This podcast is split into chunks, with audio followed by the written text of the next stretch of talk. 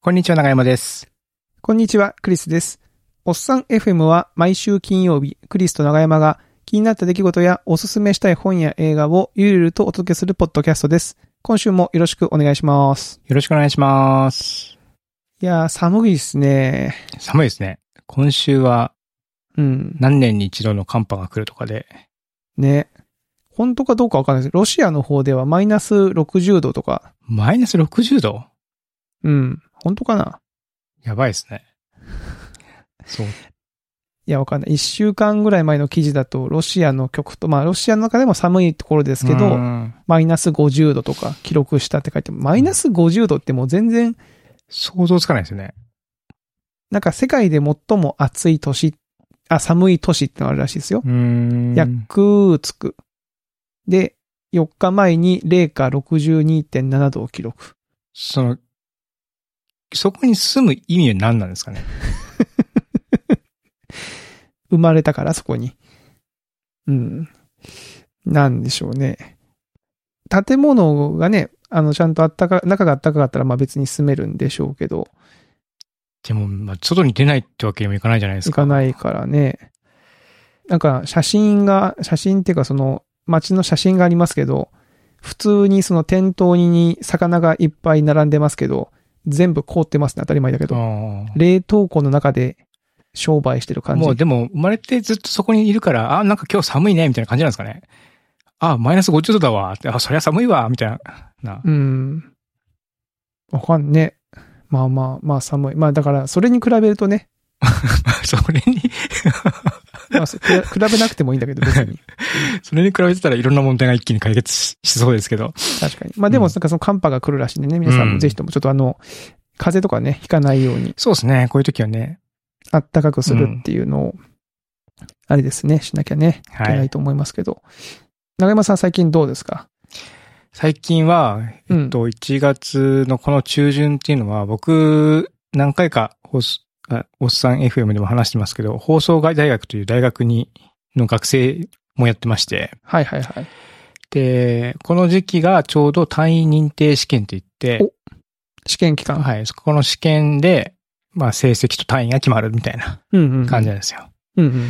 で、放送大学は特性上その授業態度みたいなのとか、細かなレポートみたいなというよりは、この最後のテストの点数っていうのが成績に関わってくるんで、うんうんうん。まあ成績、まあ単位がもらえればね、まあ一応卒業できるんですけども、うんうん。まあちょっとこう緊張感がある試験なんですよ。うんうんううん。ん。で、今回は7科目取ってるんで、7つ試験がございまして、う。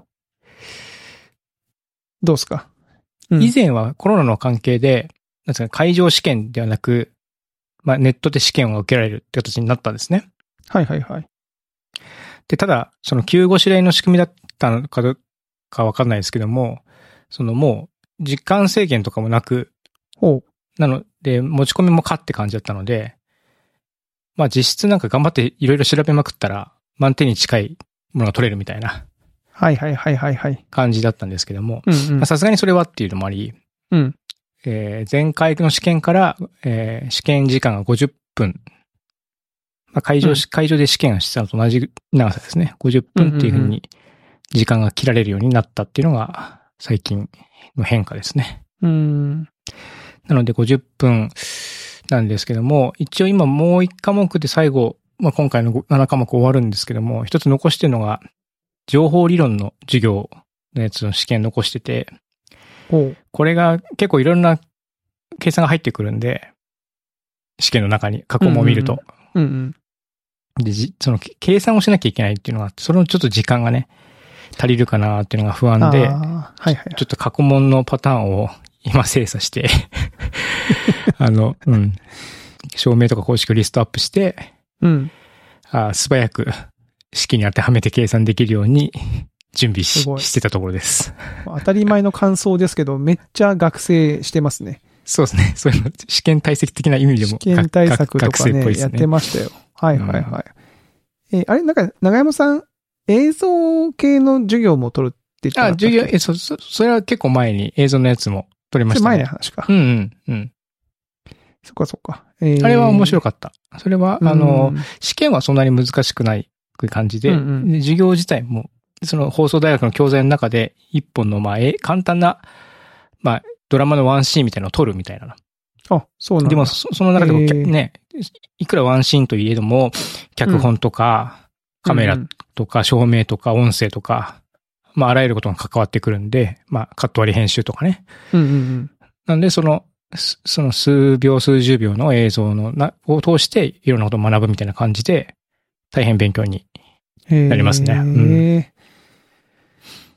すごいななんか、当たり前ですけど、勉強ちゃんとしてますね。え、て手応えはどうなんですか今な7教科やっえっとね、他の科目は、うん、比較的、まあ、言葉の意味とか、言葉の説明が問題になるみたいな感じなので、うんうん。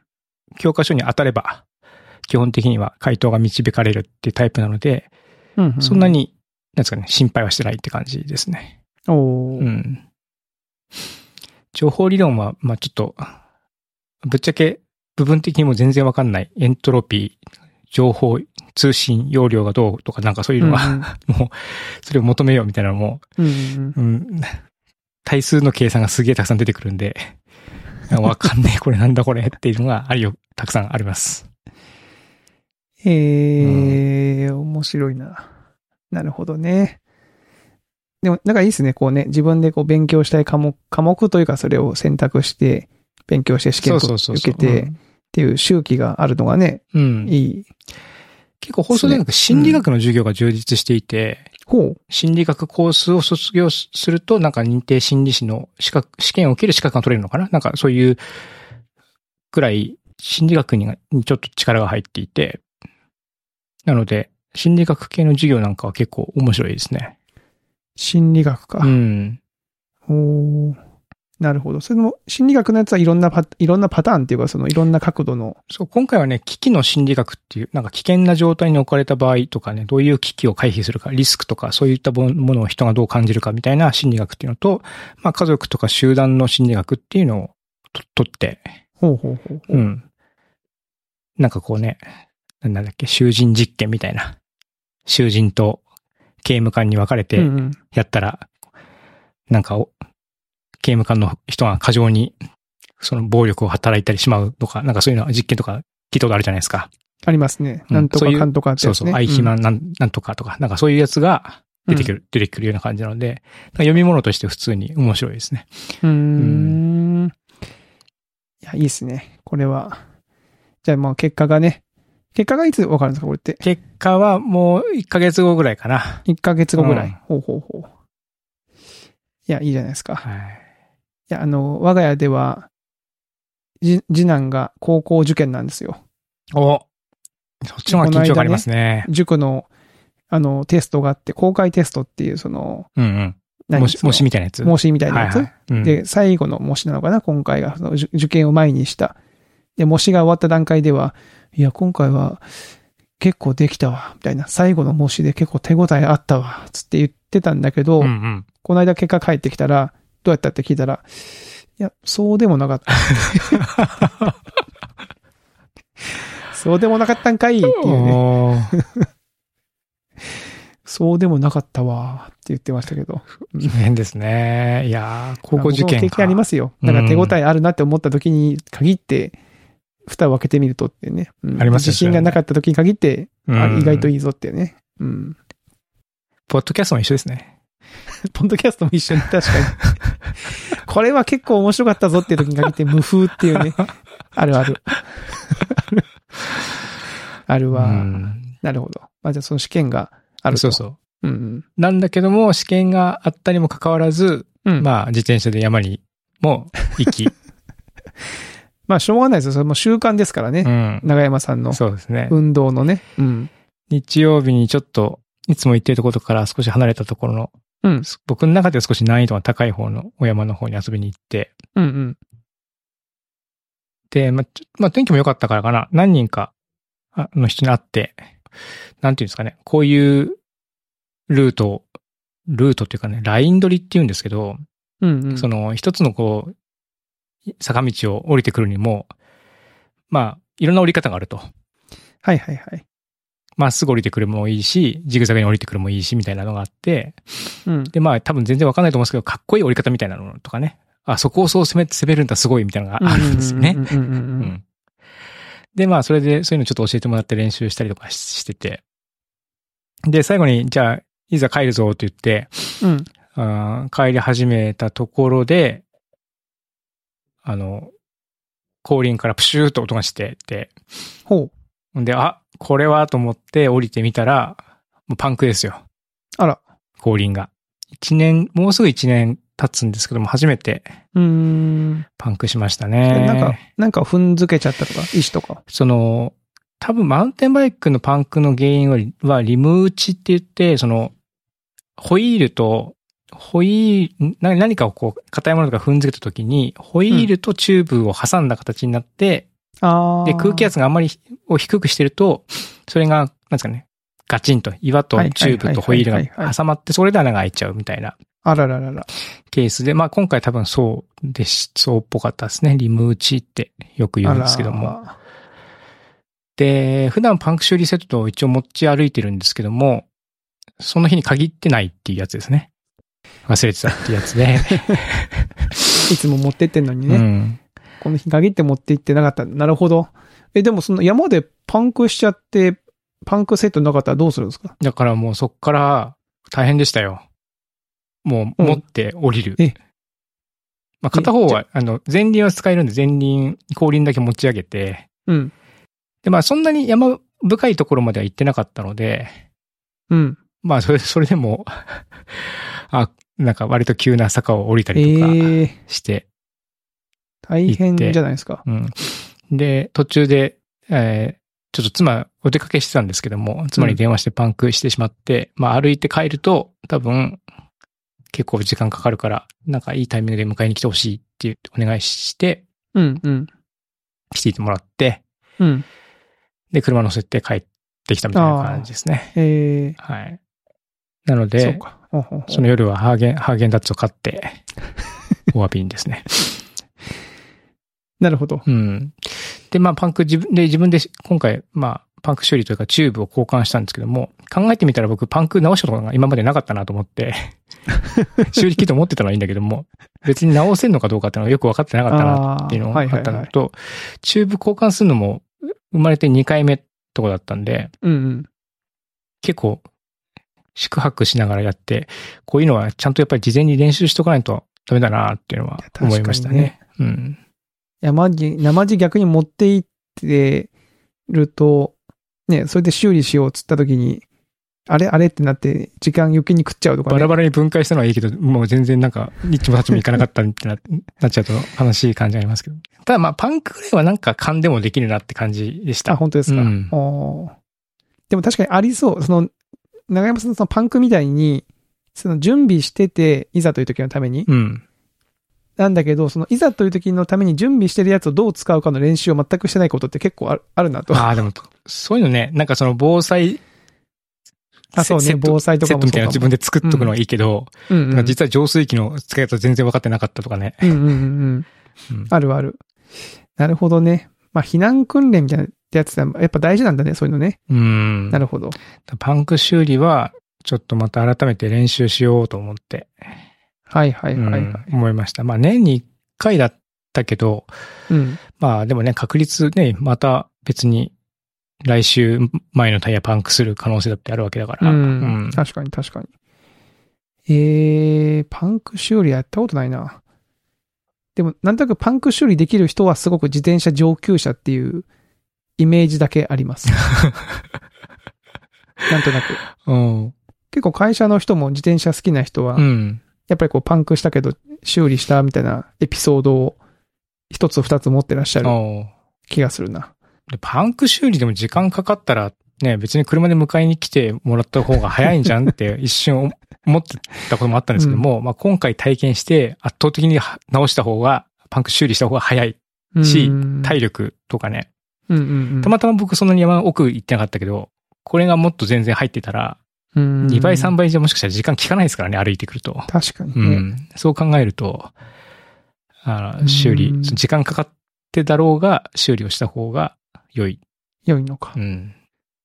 ちなみにその、パンクしないタイヤみたいなのってあるんですか一応今は、チューブレスって言って、あ、前なんか言ってましたっけチューブレス。そう、孫武さんとかちょろっと言ってたから、うん。チューブがないんですよ、今。へえ、うんで、中にね、液体が入ってて、穴が開くとその液体がそこから吹き出すことによってそこを固めて穴を塞ぐっていうことをしてくれるんですよ。うーん。なんでそのパンク塞ぐ液みたいなのが中に入ってて、うんうんうん。シーラントっていうのが。うんうんうん。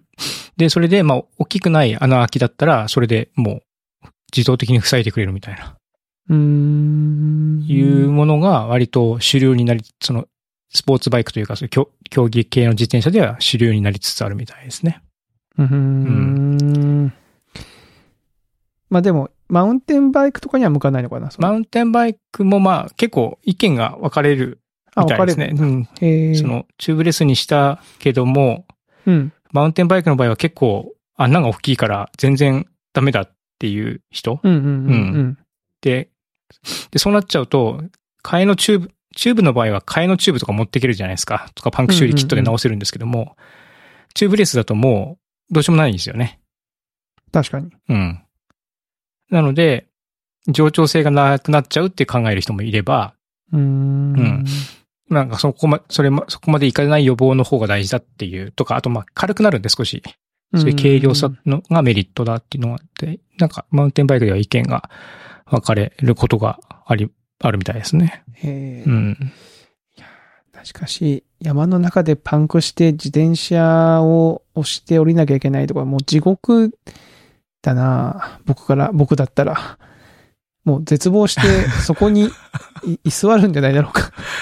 まあ僕もその、プシューっと音が鳴ってる間はすげえ絶望してる顔しま した。あー、みたいなう感じんですか。僕の気持ちもプシューでした。その空気が抜けた状態で乗るとやっぱ壊れちゃうんですよね、自転車って。そうですね、そのホイールがね、カタカタカタ、そうですよまあねまあもう完全にホイールも捨てるっていう、なくなってもいいっていうんだったらそれでも、ううんん。緊急事態とかあったらあるかもしれないですけども、うんまあもう完全に多分ダメになると思います。ダメになっちゃうね。乗れなくなっちゃうと思います。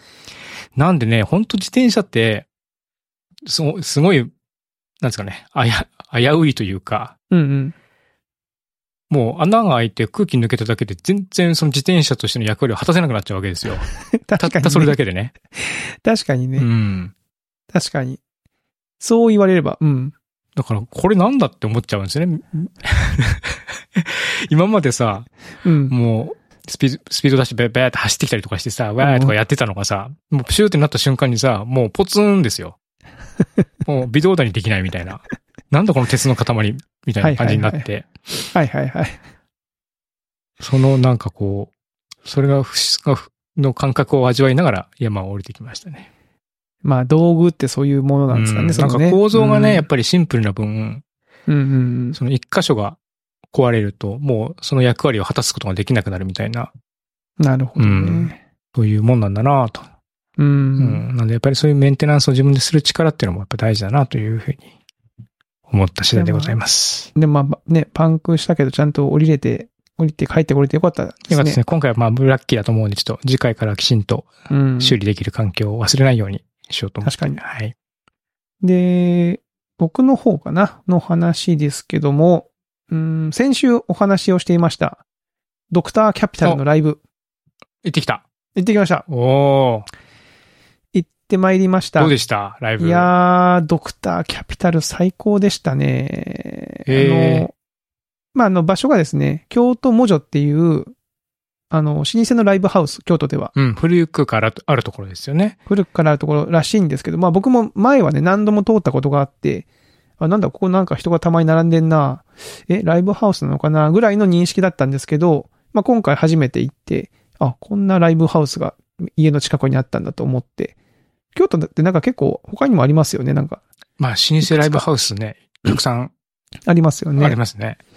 で、今回は、エレキレストラン123っていうタイトルで、なんかその京都文書がやってるエレキレストランっていう、なんていうんですかね、その、まあ対バン企画というか、うんうん。複数バンドが出て、まあレストランなんで、まあメニューをおおお出しして、お腹いっぱい、えーこう、音楽をお腹いっぱいにして帰ってくださいみたいな、そういう企画の123回目ですよ。 すごくないですか ?123 回目ってすごい 長寿企画ですね。上場企画だようね。ん。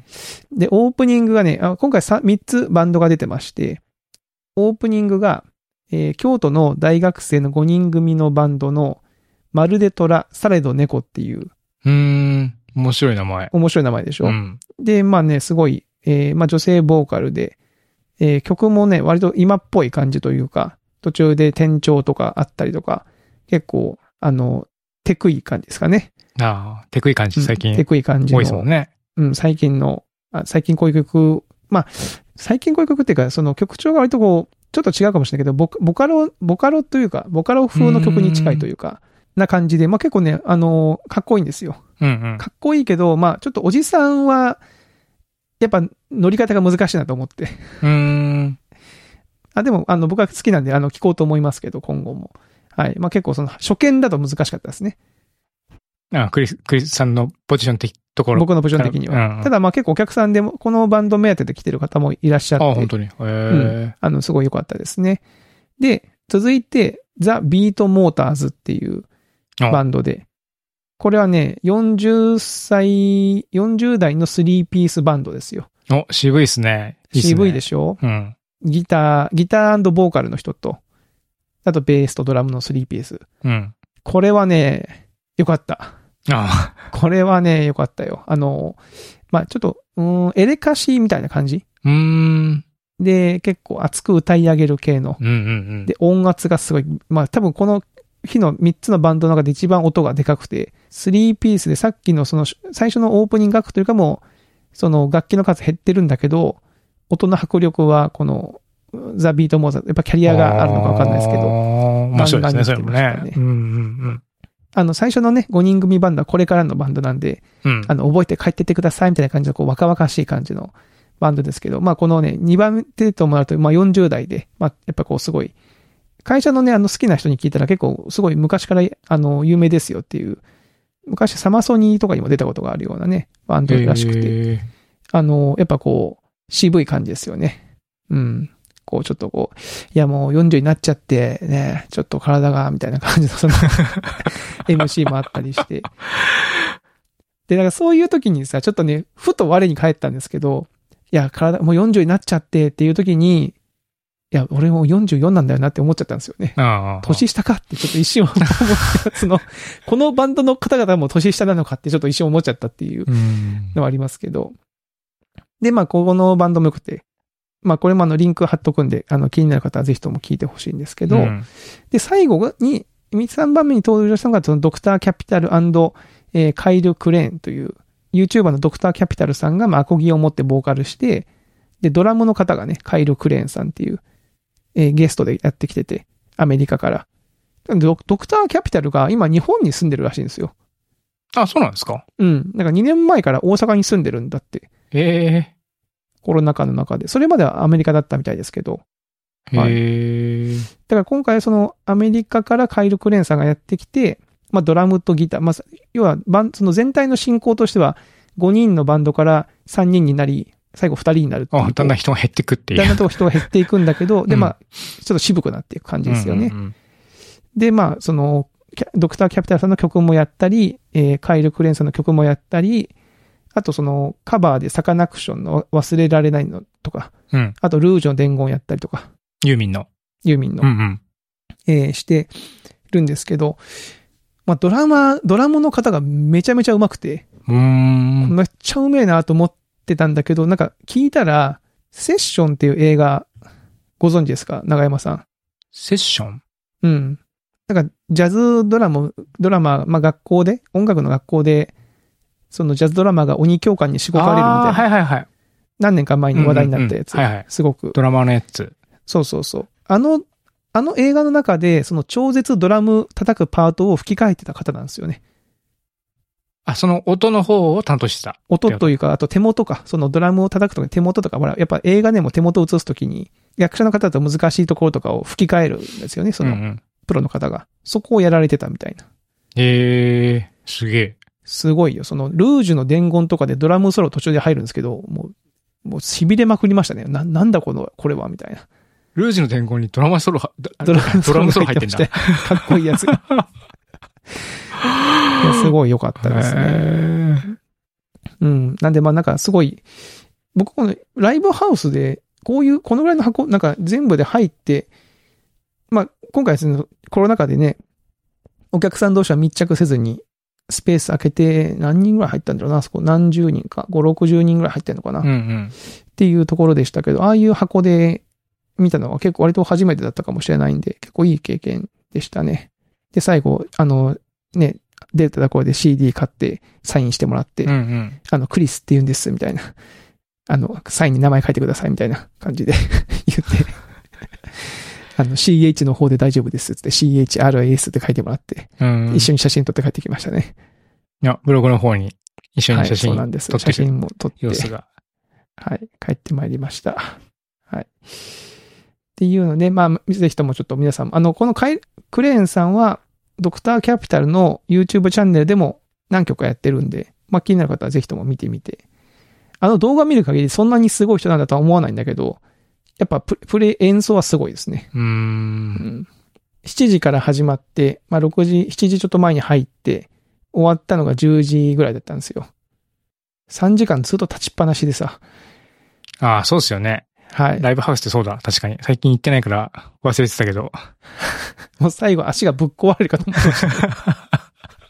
もうちょっとなんか途中で、座りてーとか思ったりして、うん、座りてーとか思ったけど、ちょっとしんどかったし、あとまあ途中で入ってきた、そのドクターキャピタル目当ての、まあちょっと、ま我々と同世代からちょっと年上のお姉様方なのかな、うん三人組ぐらいが僕の前にファファファファファってこう歩いてきて、走ってきてこう、陣取ってましたけど、その曲が始まると、あ、これこれ、この曲やるって言ってたでしょみたいな感じでこう、キャキャピキャピ今日喋っててすごい楽しそうだなと思って。 僕一人で行ってたんで、なんかだ誰かと来てもよかったなとちょっと思いましたなね。確かにもうライブハウスって最近、めっきり行かないですね。長山さん結構行ってました、昔は。ライブハウス。うん。だそれこそ、パフュームとかライブハウスやってたからあな。そうか、うんパフュームとか、アイドルね。うんアイドルが、それこそ本当に、ちっちゃいところだと、20人とか30人ぐらいのところとかもありましたね。ちょっとライブのとこなんか場所忘れちゃったけど。うんうんうんうんうんなるほど、でね。東京行ったところは、まあ別にパフュームに限らず、ちょこちょこ、まあ友達の友達がとかっていうのもあったりしたので、ライブハウス行くっていうのはありましたね。京都来てからはでも確かに、京都クラブはちょこちょこ行ってたけど、うんうん。うんうまあんでもクラブもライブハウスもちょっと境界が微妙ですね、きょあの京都はね。あうーん、はいメトロとかは別にはいライブバンバンやるし、確かにでも普通に。にクラブとしても営業してるしみたいな感じだから、うんうんライブで行くってことも多々あった、あったから、まあ行ってはいたよな。当時は朝までうん遊べたけど、今は多分もう足がぶっ壊れてしまうんだろうな。 足ぶっ壊れましたよ、本当 に。まあなんかあの、ドクターキャピタル大阪らしいんで、また京都にね、来ることもあるでしょうから。まあ中山さんよかったら今度、そうですね、今度ね。一緒に、一緒ちょっとに。ね、うんうん。行ってみるとかでもいいかも。えー、はいいいな。面白そで、あの、今日ちょっとドラマの話をしたくて、いくつか持ってきてるんですよう。。お、えー、最近、このコンクールっていうんですか今今期、今期ドラマを見て、いくつか見てるんですけど、うん。ちょっと今から話すあらすじというか、説明させていただきますと、はいはい。心にトラウマを負ってしまって、それが原因でこう妻と子と別居していた刑事が、巨大建造物の中にいるときにテロリストの事件に巻き込まれて、で、その中に人質が人質が取られちゃうわけですよね、その建造物の中に。うん。で、外にいる警察とこう無線で連絡を取り合いながら、こう事件を解決しようとするんだけど、こうテロリストの人質の中に自分の妻がいて、それがテロリストにバレちゃって、ああ。でそれをネタにこう呼び出されて対決するっていう、おー答えはダイハード。ダイハードですよね、これね。完全に。え、今ドラマでダイハードやってるんドですかラマの、いや、ドラマのダイハードは言ってないんですけ ど、これあの、えー、日テレがやってる大病院選挙っていう、 あの、誰が作ドるラマなんですよ。はい。大病院、あ、大、大、大、ほんまや。今大気づいたけ大ドットど、大病ド院選ット、挙大ドット病院選挙みたいな。 ハード、大ハードみたいな大ドット、いやもうほんとね、いや、すまあ、多分狙ってるとは思うんですよ。あの、多分意図的にやってるとは思うんです けど、すごい、ここまでやるかみたいな。意図的なんだ。うん。だい、まあ、要は病院の中に、その、閉じ込められ、まあ、その、テロリストが来て、うんうん。で、こう、やってるんですよね。で、こ今、第2話までやってるんですけど、この収録時点で。うん。第2話の時には、その、刑事が、えーこう、通気ダクトに入っていって、うわダクトの中を移動するみたいなシーンが あって、もう完全にそれじゃんって思って、えいや、もう、やばくないですか。ー、えちそう、なんかね、こう、いや、なんかこう、なんだろうな、このね、感じ。うん。まあ、多分書いてる人とか、脚本作ってる人とかも多分我々と多分同世代からちょっと年上ぐらいの方だと思いますし、ーえ主人公ジョン・マークレーンって名前ではない。ジョン・マクレンっていう名前ではないですね。でもただ、大病院選挙の代は多分大ハードの代とかかってますよね。ねだってね、 うん別に第いらないじゃないですか。確かに。ちなみにあの、うちの子供たちに、あ最初ここれを僕 TVer で見まして、うん。子供たちに今日大病院選挙っていうの見たわって言ったら、え、何その白い巨頭的な話なんて聞かれて。あそうそう。そっちと、そっち、 そっちも思い浮かべますよね。音だけだと。おそらくだとね。で、これね、面白いのが、あの、テロリストたちが10人いるんですよ。うん。で、みんな鬼の面を被ってんの。なんかすごいへ変な。で、今のところ第2話まで誰が演じてるかが隠されてるんですね。あ、素顔が実際にその、視聴者にもわかんわなかい。らない。で、声も全部あの、ちょっとこう、なんていうの、あ、ボイスチェンジャーみたいになってる。ボイスチェンジかかってて、へーへーわかんないようになっていて、多分これが誰なのかが今後1枚ずつなのか、明かされていくんですよ。で、多分結構有名な俳優がやってるんじゃないのかな。多分だけど。普通にスタッフロールとかに出てったりとかはしないですよね。でね、そのスタッフロールも、なんとその、名前が出るとこだけモザイクかかってるんですよ。ああ。丁寧になるほど。しかも色が、その、い鬼が全部青鬼、赤鬼って色がついてるんで、こう青色のモザイクとか、赤色のモザイクとかかかってて、うん。なんかこう、ちょっとそれっぽくなってるんですね。そういう仕掛けもあると。なるほど。ただまあ CG がいかんせんちょっとこう、やっぱ限界があるというか、ああ。まあ日本のドラマなので、どういうテンションで見ていいか正直わからないんですよね、僕は。その、アクションシーン的なところの CG ってことアクションシーン的なところの CG、爆発とうんかうんうん。が、だからこう真剣に、こう手に汗握るって感じで見た方がいいのか、ちょっとおいおいおいっていうこう突っ込みを入れながら見た方がいいのかはちょっと正直わからない。突っ込みは結構入れたくなる。うんいやでも最後にね、あの、ジッポーで火つけて飛行機爆発するシーンで絶対盛り上がります から。うんあとなんかクイズとか出されたりしてね。ああのーあそこまで走れとか言われたりしてね。あで、これな、だから元ネタを探すのも面白いー。うん。かもしれないですね。これはあれじゃん、みたいなやつでね。うん。っていう、大病院選挙っていうドラマと、もう一つ日テレのドラマなんですけど、えっとね、ブラッシュアップライフっていうドラマなんですよ。こっちはめっちゃ面白いから見た方がいいと思います。あの、大病院選挙見てなくてもいいわけじゃないんだ けど、あの、どっちかを見る、どっちを見た方がいいかと言われると僕はブラッシュアップライフを押す。どっちも日テレ。日テレ。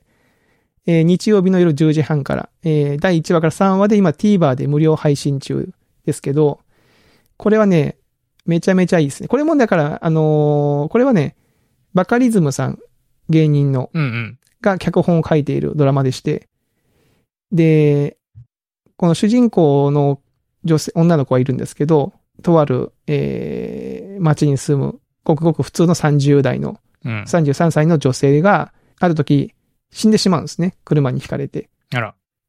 で、その気がつくとその真っ白い空間にいて、そのバカリズムが座ってるんですよ。 めっちゃコント始まりそうなですね。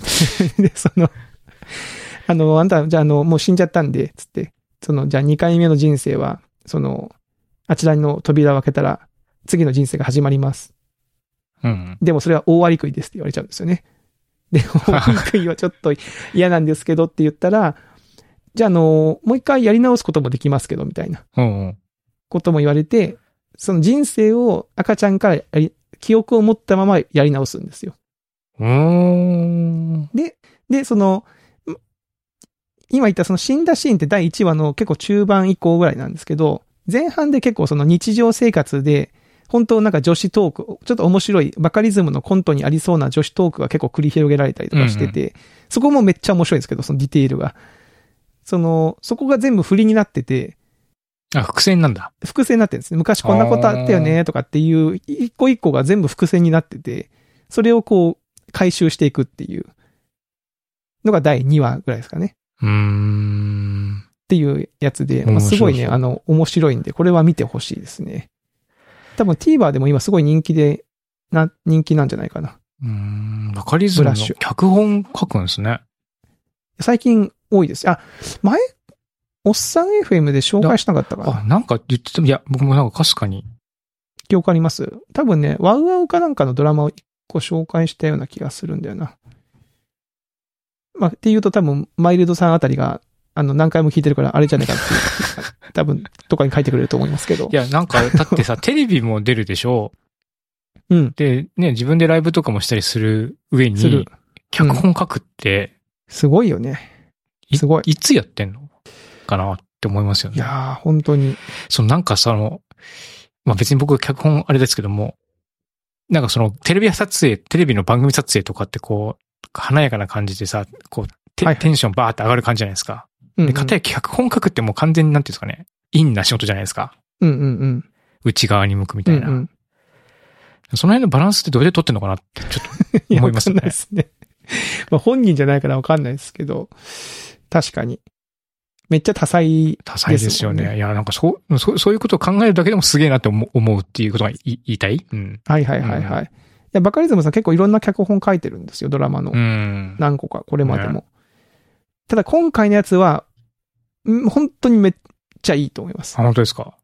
うん。結構役者も結構豪華だし、うん。しかもその一周目の人生の時に、まあ一周目っていうか一回目で死んじゃうんでだって二回目の人生行くんですけど、うん別のルートに入るんですよね。その、もともと一周目は市全く役一緒所じで、ゃないと。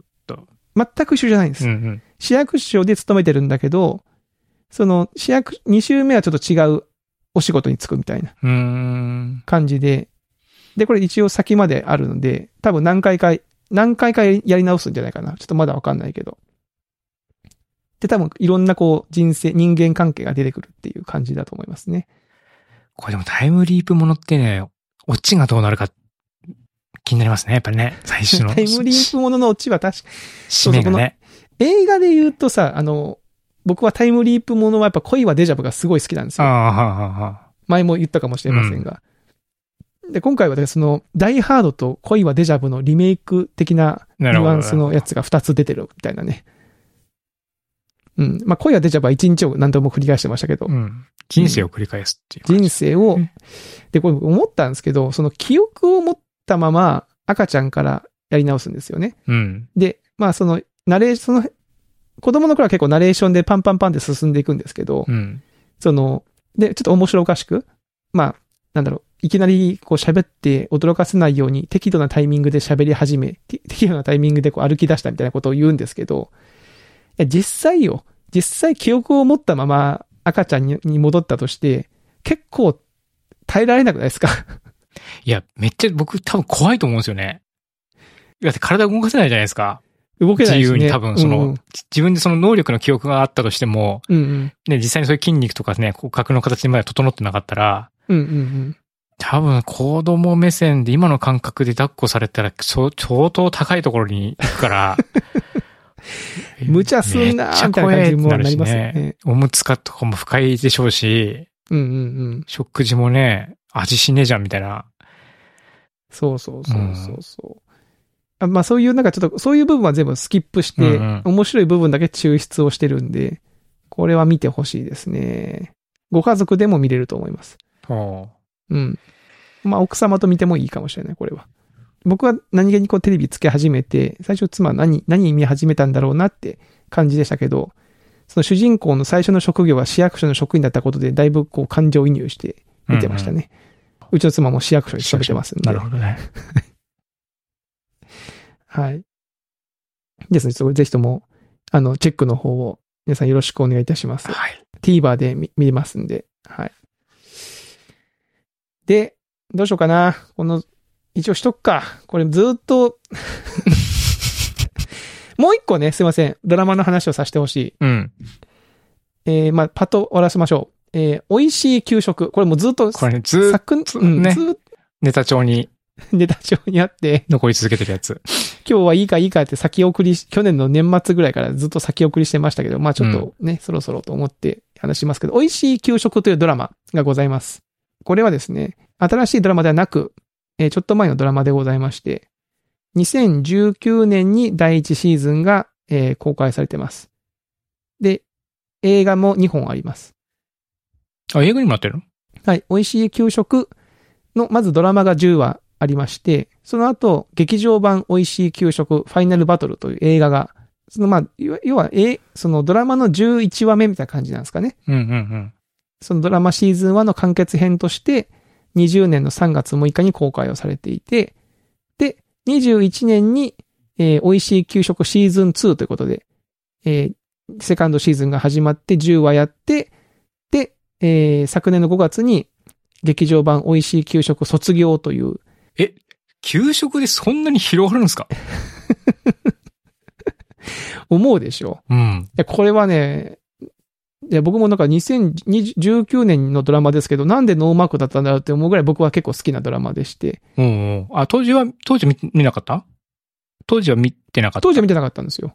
何気になんか、あそういや、なんかずっとあるなと思って、何で見たかな、最初。UNEXT かな ?UNEXT で見たのかな、うんあの、まあ、主役がその市原隼人さんっていうあの熱血な役をやらせたら、ピカイチなうん。方で、その、その方が、市原隼人さんが、えー、アマリダさんっていう、給食が大好きな中学校の教師なんですね。で、きゅ学校の給食って昔はさ、あの、先生も、え昔はっていうか今もだけど、学校の先生も食べるじゃないですか。あ、一緒にクラスでね。うん。はいはい。で、この先生は家のご飯がすごく美味しくなくて、学校の給食がもう食べるのがすごく楽しみなの。はあ、はあはあ、で、毎日その給食の表をチェックして、今日の給食はあれだって言って、あれをこういう風に食べればっていう、こう、も妄想を繰り広げるんですよね。で、実際今日給食タイムになったら、もうそれをすごい美味しそうにまず食べるんですよ。うん。うん。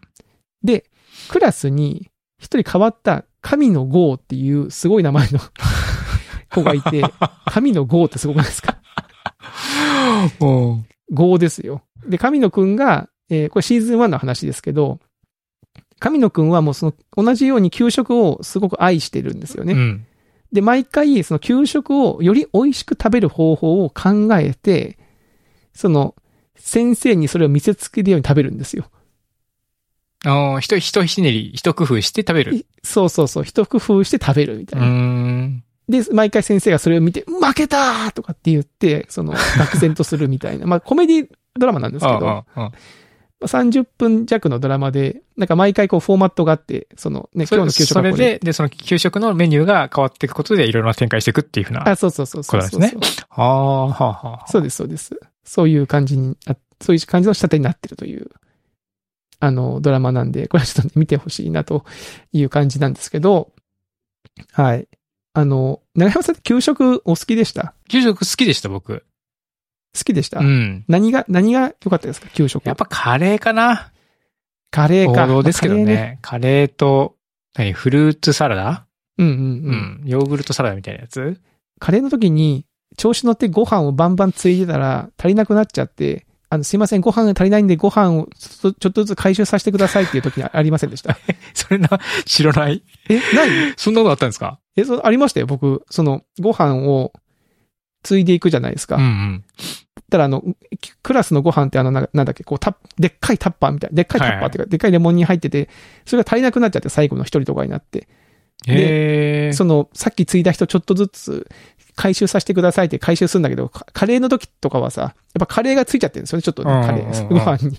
辛いね、それ。で最後の、最後のやつはちょっと、なんか雑にもらえた感じになっちゃって、かわいそうってあいう。ーあ、なかったか、あそういうんのまそういう記憶ないっすね。結構米農家が周りに多いような地域だったかはいはいはいはらい、米がわんさかあった記あった憶のはかありますね。うん。ああ。えーえ、カレーの他はなんかこう思い出深い給食はメニューありますなんだろちなみにあれはどうでしたあの、揚げパンってありましたありましたよ。あ揚げパンありました。ありまはい。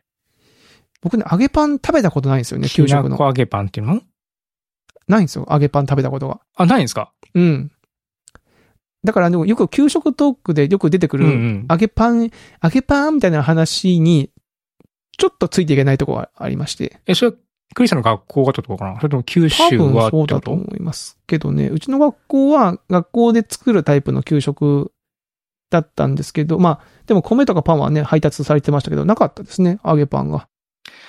揚げパン美味しかったけど、うん。やっぱ男子、小学生、中学生から見るとやっぱ量が足んないですよね、パンの、パン給食の日っていうのは。あうー、ん。なんでこうね、休みがいたりとかして、あ余ってお借りができるってなると、争奪戦、うん。じゃんけんで、みたいなね。はいはいはいはい。でしたね。じゃんけんね。うん。余り物。